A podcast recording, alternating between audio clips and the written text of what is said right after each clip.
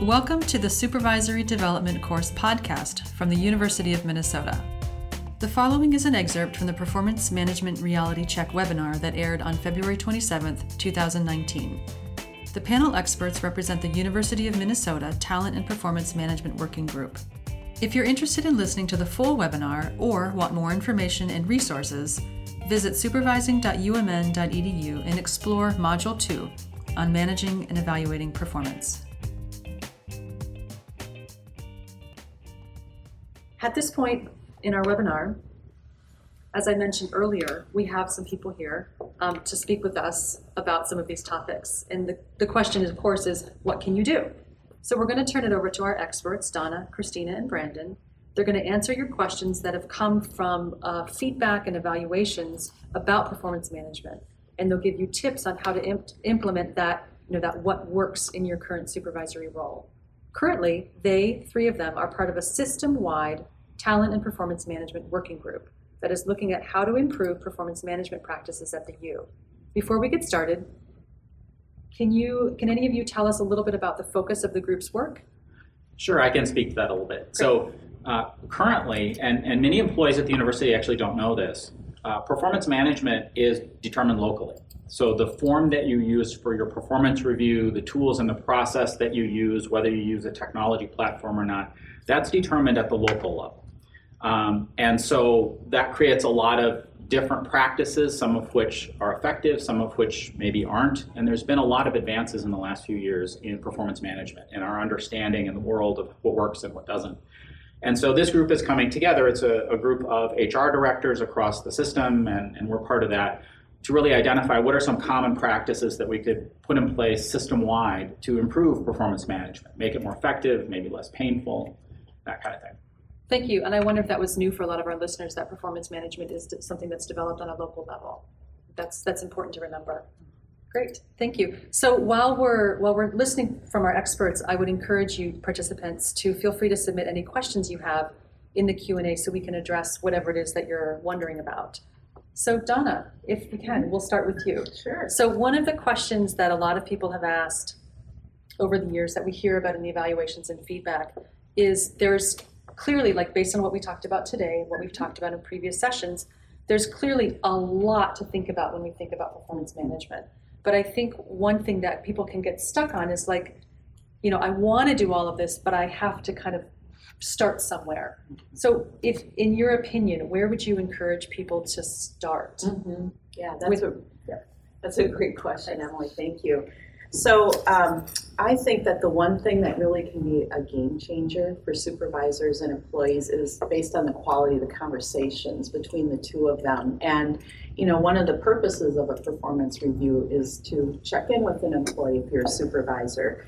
Uh, but this conversation is not terribly helpful if the only time you do it is in, you know, April or May of each year. So um, and you spoke to this earlier, but I really think those ongoing conversations um, throughout the year is the cornerstone of performance management. I believe if you do that well, the rest will sort of fall into place. Um, and so it just it allows supervisors to get in the habit of checking in with their employees in the progress toward their goals, how they align with the broader department team goals. Um, it's also a chance to level set with employees about what's going well for them, what they'd like to improve. But the other thing, or and the other thing is, it's a great opportunity for a supervisor to ask the employee how they, the supervisor, is actually doing, how they can help, and just invite suggestions for ways in which they might do something better. And that might not be something that supervisors are used to at, at this point but it is helpful and it helps create more of a two-way conversation it's not all the supervisor talking with the employee and then just one more thing i want to mention is you know one of the most stressful potentially one of the most stressful and disengaging things for employees is to not have clarity about what's expected of them um, and to not get feedback about how they're doing so just really developing that ongoing practice of having, and you mentioned weekly, um, you know, even I'll just say periodically, I think is, is really so important.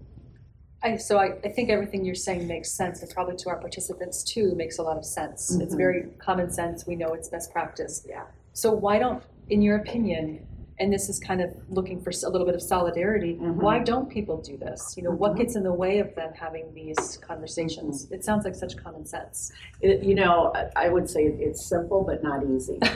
And it is developing a new behavior, which, you know, as we know, always feels really uncomfortable at first. Um, and, you know, you mentioned a bit about this earlier too, about why people don't do it. Uh, when you're developing something new, it feels a little intimidating at first. I don't know how to talk to my employee, a supervisor might think. Um, or they might think they have to do it perfectly, Yeah. or, you know, they're gonna, somehow the, the employee is going to misinterpret what they're saying.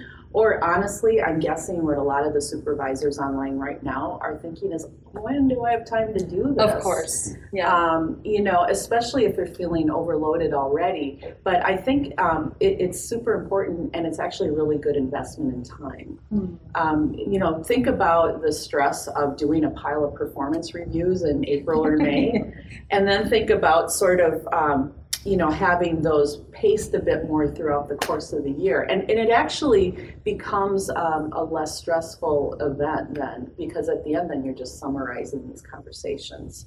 Um, and, and also, you know, another thing that gets in the way is, you know, we kind of touched on it earlier, conflict avoidance.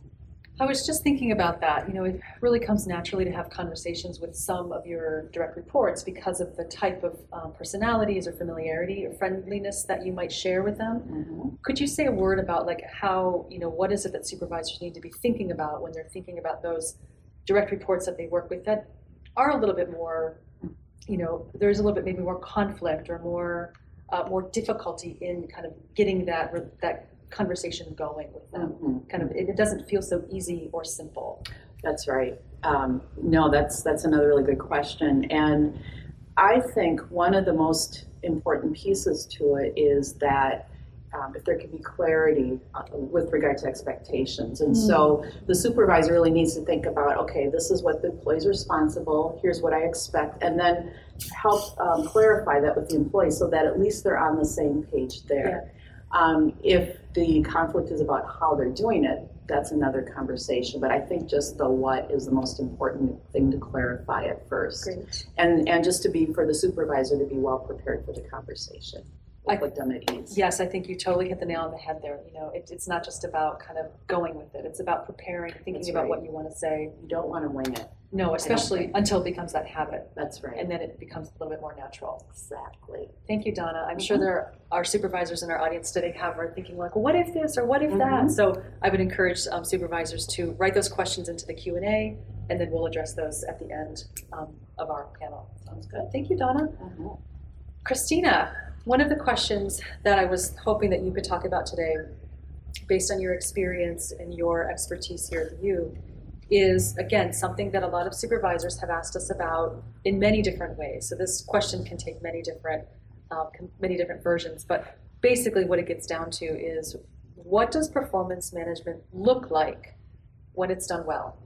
Sure. Could you talk to that? Yeah, Great. absolutely. So, um, effective performance management is about um, managing the performance. So, it really starts with the foundational aspects that we've been talking about and that Donna elaborated on, um, as far as like setting the goals, making sure that you know what success looks like and that's shared with your employee. It's about the quick check ins throughout the year, and then it's also about the evaluation at the end of the year. Um, but to be even more successful, um, and more effective performance management, it's about differentiation of talent. Um, so it's about supervisors really understanding their talent pool. So where are which employees are the high performers, which employees are the average, really solid performers, and then which employees are the, the lower performers as well. Um, and then understanding and intentionally supporting um, the different levels of talent.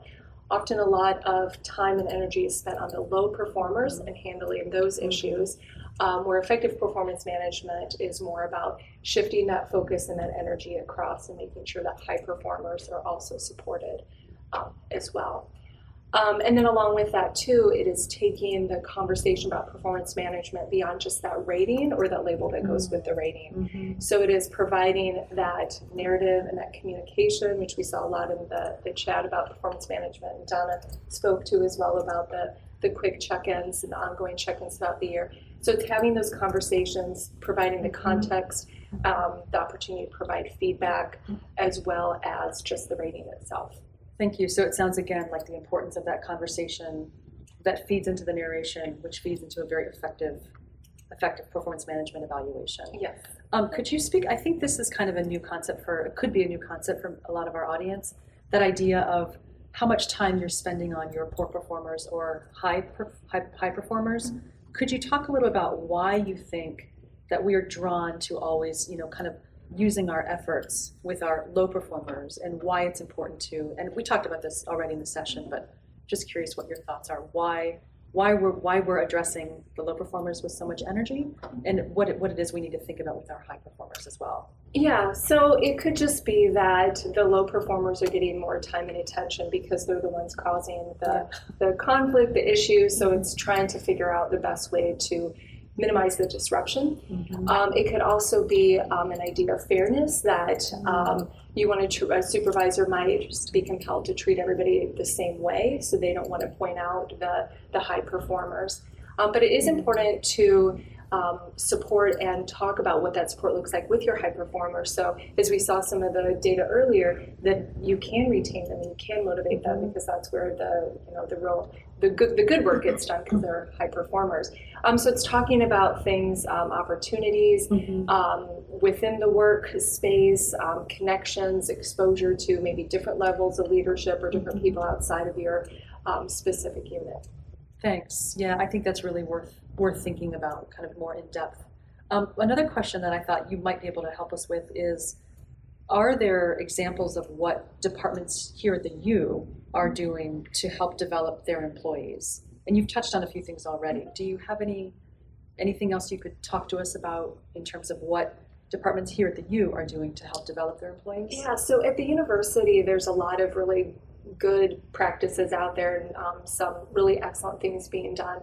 Um, it could look like, or examples that we've seen have been communication plans. So um, having leaders um, share and define what the communications about performance management is across the year, focusing on certain topics, providing training for supervisors as how to um, provide feedback and also some navigation about what to talk about in those conversations Yeah. so they become more meaningful in that way. Great, thank you. So again, um, if there are any questions coming into our participants' minds at this point, based on anything Christina or Donna have said so far, please enter those into the Q and A, and we'll have some time in a few minutes after hearing from Brandon to address those more individual questions. Brandon, thank you for joining us too. Um, one of the questions, based on your expertise and your experience here at the U in your position, one of the questions that we've gotten over the years from our previous participants um, through evaluations and feedback has been if they are, it's kind of what to do. If they're currently in a department or unit or college that is um, that is practicing a lot of these kind of counter practices that go against a lot of the best practices that we've talked about, I think that can be um, very demotivating, unmotivating for a lot of our supervisors. And I was just wondering, you know, what you would say to that. Uh, what can they do in that kind of situation?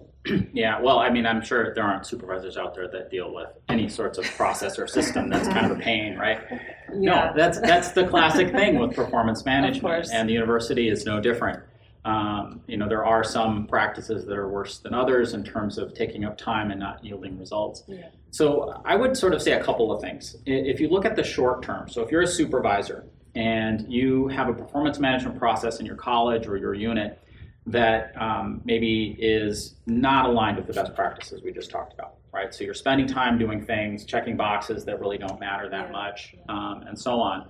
Um, what you can really do in the short term is focus your time and energy on the things that work. And we just covered those things in, in this webinar. We know what works, and it's a few simple things around setting big, challenging goals, doing ongoing uh, feedback and development coaching, and in the review, really focusing on you know impact and how that impact came about. So, what were the behaviors that the person engaged in that either contributed to or detracted from the performance?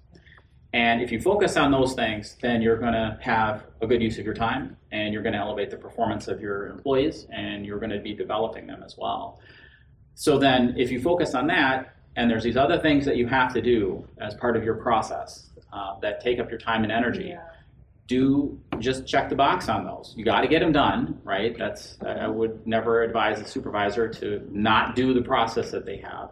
Um, but you know, don't give them a lot of time and energy. Don't spend time, you know, really complaining about them and ruminating about them and you know talking about them. Yeah. Focus on the things that matter and not don't get distracted by the other things. Now, in the long run, so that's a short term solution, right? Is to focus on what works and, and tune out the distractions as much as you can. In the long run, um, part of the purpose actually of doing webinars like this is to get the knowledge out there of what works and what's effective. Um, we need to get that really in the hands of all of our supervisors um, so that you can ask good questions, right, locally. Ask your manager, ask your HR team, have conversations uh, with other supervisors. The pain points that managers have around performance management are pretty universal, right? We talk with lots of groups, Yeah, yeah. lots of different areas at the university, academic units, administrative units, all levels. We hear the same frustrations with performance management.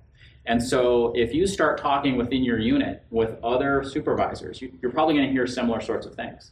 So I think the, the key in the long term is really to shift the conversation from sort of complaining about what doesn't work and pulling your hair out because you're spending time doing things that are frustrating Yeah. um, and focusing on which of these best practices can you apply in your unit how might you change your process to simplify it to focus it on what works and to cut out the things that don't work um, it's uh, you know it's very important to do that but it can take time if you want to have a change to your uh, review your performance review in 2020 Mm. you're going to have to implement changes like in the next couple of months because you can't surprise employees with a new process at the end of the year. You've got to start it. So it takes time to do that, but it's really about having those conversations, asking the good questions, Yeah. using the knowledge um, to come up with ideas and solutions. I like the way that you framed that with the short term, what you can do now. And again, a lot of that is based on what we've talked about today, and also into the long term, like what is it you want a year from now or two years from now?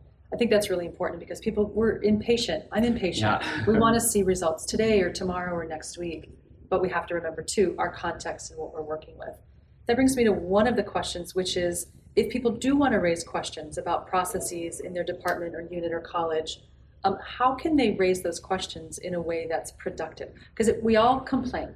All of us, we complain. We raise issues. We talk to our coworkers. We talk to maybe our supervisor. But how do we do this in a way, if we really want to affect change, where do we start?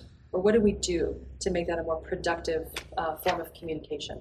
Yeah, and yeah, and this is where everybody vents about performance management, right? Yeah. Uh, we all do it. I've done it. Um, I do it all the time, even in a good process. Mm-hmm. You know, sometimes.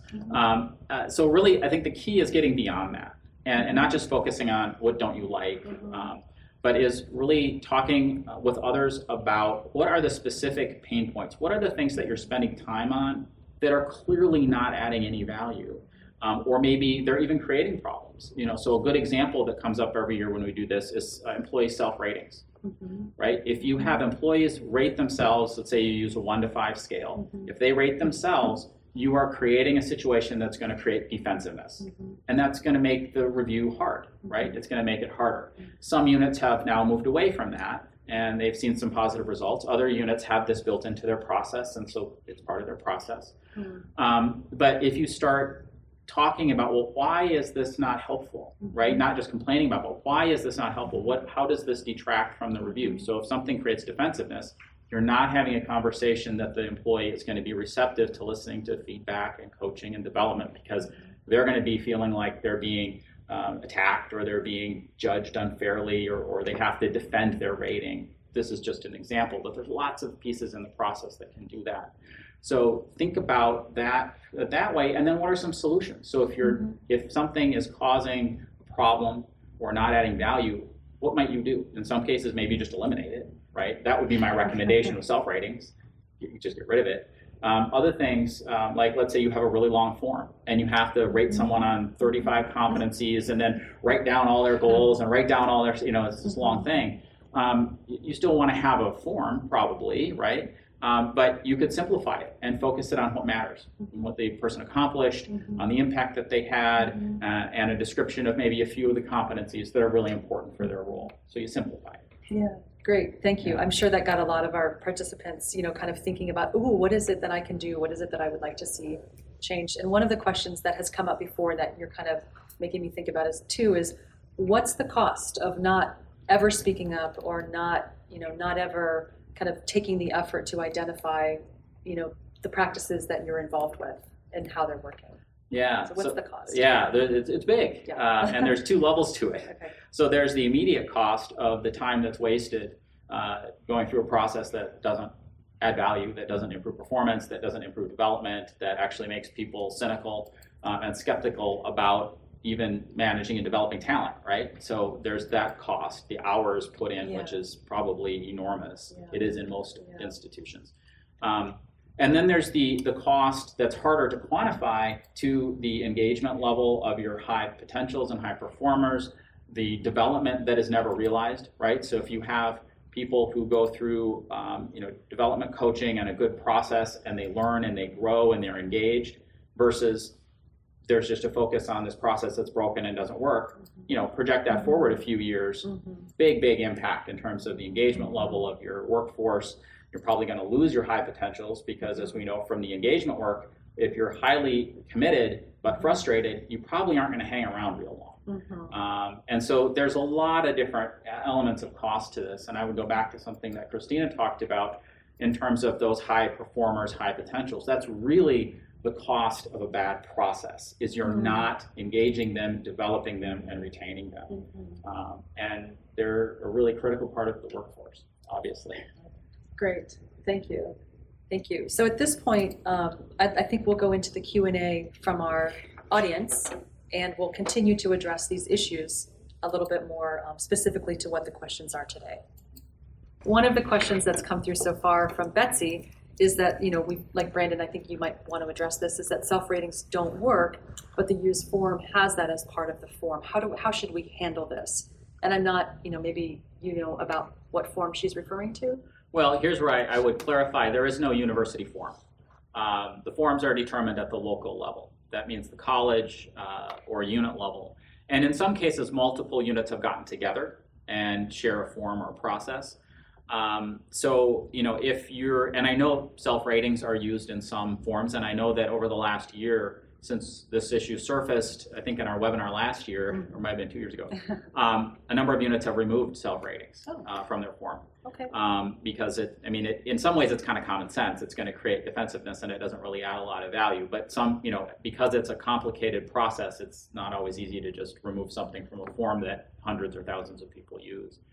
Um, so, you know, I would say that's one where if you have that in your form, be ready to have a little bit of defensiveness in that conversation. Mhm. Um, and don't be surprised by it, but try to move past it. You know, don't dwell on it. Don't, you know, spend a lot of time trying to defend your rating and explain why the employee's rating isn't what, you know, it is. And that's where I think it's about try not to get too distracted or spend too much time on something.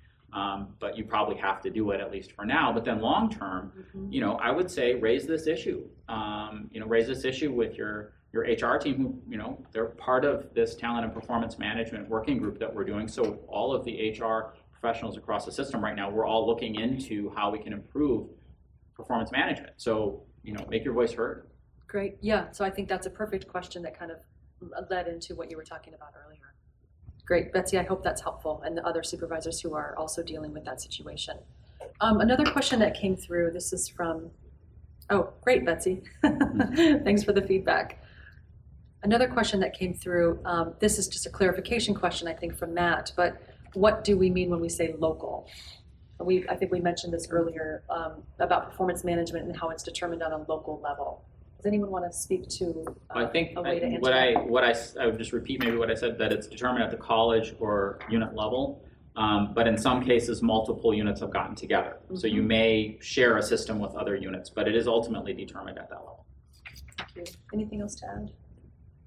Um, another person's asking, um, they, some, about clarifying SMART goals. So the question was, um, you know, that SMART goals were the way to go. What is it, and I mentioned this in the webinar earlier, if you, any of you wanted to talk to this, why is it that SMART goals aren't always the way to go? Why don't they work? I can try that one and you guys can chime in if you want. Um, one thing about the SMART goals, and I, you know, I think they're good as far as it goes, but they, what can happen is we can get so focused on developing goals, especially um, at the outset of the year. And those goals can so quickly change as new things come up. I mean, the, it's just sort of assume that things are moving along at a pretty fast uh, pace. And so that's why um, I think folks have been talking about doing carefully, um, uh, you know, crafted more, but more broad goals. Um, and then, I don't know, Brandon, do you want to, is there anything else you want to say about the measurement piece of it? I don't think so. I mean, Okay. Okay, I could add another, another kind of framework, um, could be simple goals, so it's ta- it's making sure that the goals are specific, important, and measurable, but it's really more Yeah. focusing on what does the employee need to be working on and making sure that they have a clear understanding about what success looks like for their role. Mhm. Yeah, I just want to kind of underscore what we were talking about, that, that things shift and change so quickly. We want to be flexible and adaptable in our goals. And that's why it's important to have that constant communication with employees in terms of, Thanks, you guys. Great. Okay. Yeah, there's a, a one question that I want to uh, address because it's something that comes up a lot, and it's another practice that, that could be put in place uh, locally, and, and some units do this. So the question is, how do you deal with supervisors who rate all or most of their employees as exceptional?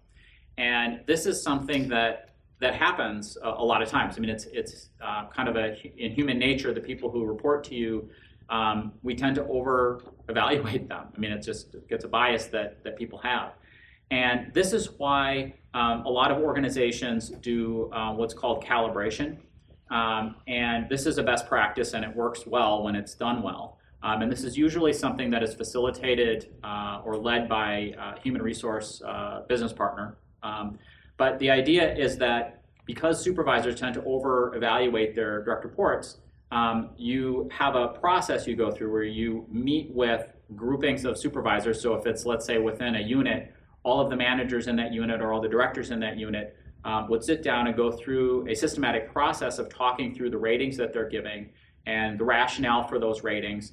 And then there's discussion among the group, and that discussion may be challenging those ratings or offering other information about different employees, um, offering different perspectives. And then the idea is by the end of that, you've calibrated so that everybody, all of the supervisors are using the same criteria. Um, and then, you know, that often will, coming out of calibration, you will make adjustments uh, to those ratings. And so if a supervisor comes into that, they're giving everybody the maximum rating, they better be ready to explain why every single one of their direct reports deserves that rating. Um, and, and that creates a much more, kind of a more equitable, uh, more objective process. And my observation is that that is done some places at the university, but many places it is not. Um, and that's the best way to address that issue. Thanks, Brandon. I think we have time for one more question before we go into our final announcements. Uh, this is a question from Jennifer. If a supervisee, and this is probably a very common type of question, is if a supervisee is resistant to meeting weekly and their past behavior suggests they fear conflict and feedback, should I recommend they participate in training or workshop on conflict management? So I think the question really here is I'm trying to make these weekly or these check-ins happen and I'm getting some kind of resistance to this from my the person my direct report. So how what do you have any recommendations for how a, a supervisor should um, proceed with something like this, or what they should be keeping in mind? I think there's lots of ways to answer Yeah, the question. no, so I- what comes to mind? yeah, I, I'll weigh, um, weigh in and then if you guys want to add anything. So my question back to the supervisor is, how is it, um, and I, I mean this in the most respectful way, how is it that your employee can determine if they're gonna meet, um, with you or not? I mean, I think as a, as a supervisor, you get to call the meeting with your employee and, you know, so to kind of feel empowered in that, and I get, you know, sometimes people will do pushbacks. But it's important um, to discuss what they're working on, what their goals are to ensure that they're meeting them. And um, I think it's, this is one where the supervisor will want to kind of prepare how he's going to approach it, Good point. she. So going back to that preparation, Yeah. and then just kind of doing your best to say, you know, if not today, then tomorrow, you know, this is going to happen. Yeah, and I very, think very just challenging. feel empowered that you can do it. in your minutes. Yes, of course. Yes, yes, of course. Anything to add to that?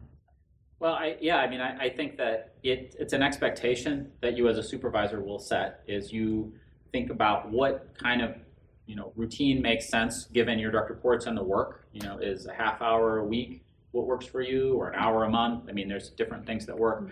But once you decide what works for you, then setting that expectation with all of your direct reports and and having those discussions is is part of the job.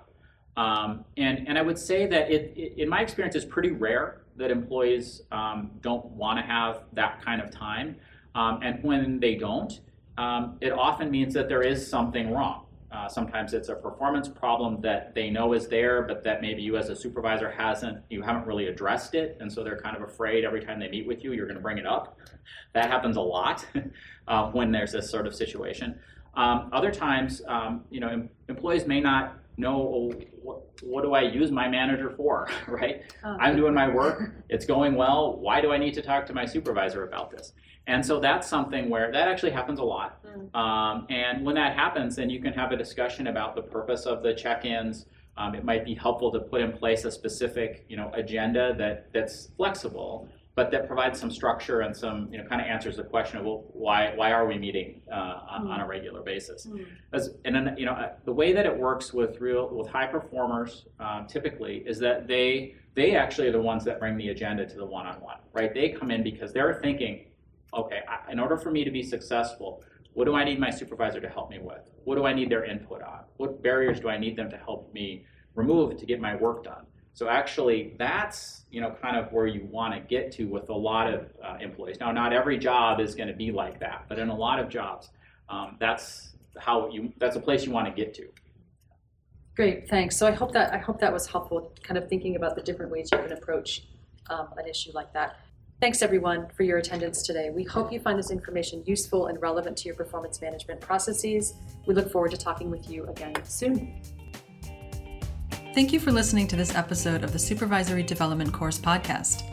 Please explore the Managing and Evaluating Performance resources on the supervising.umn.edu site.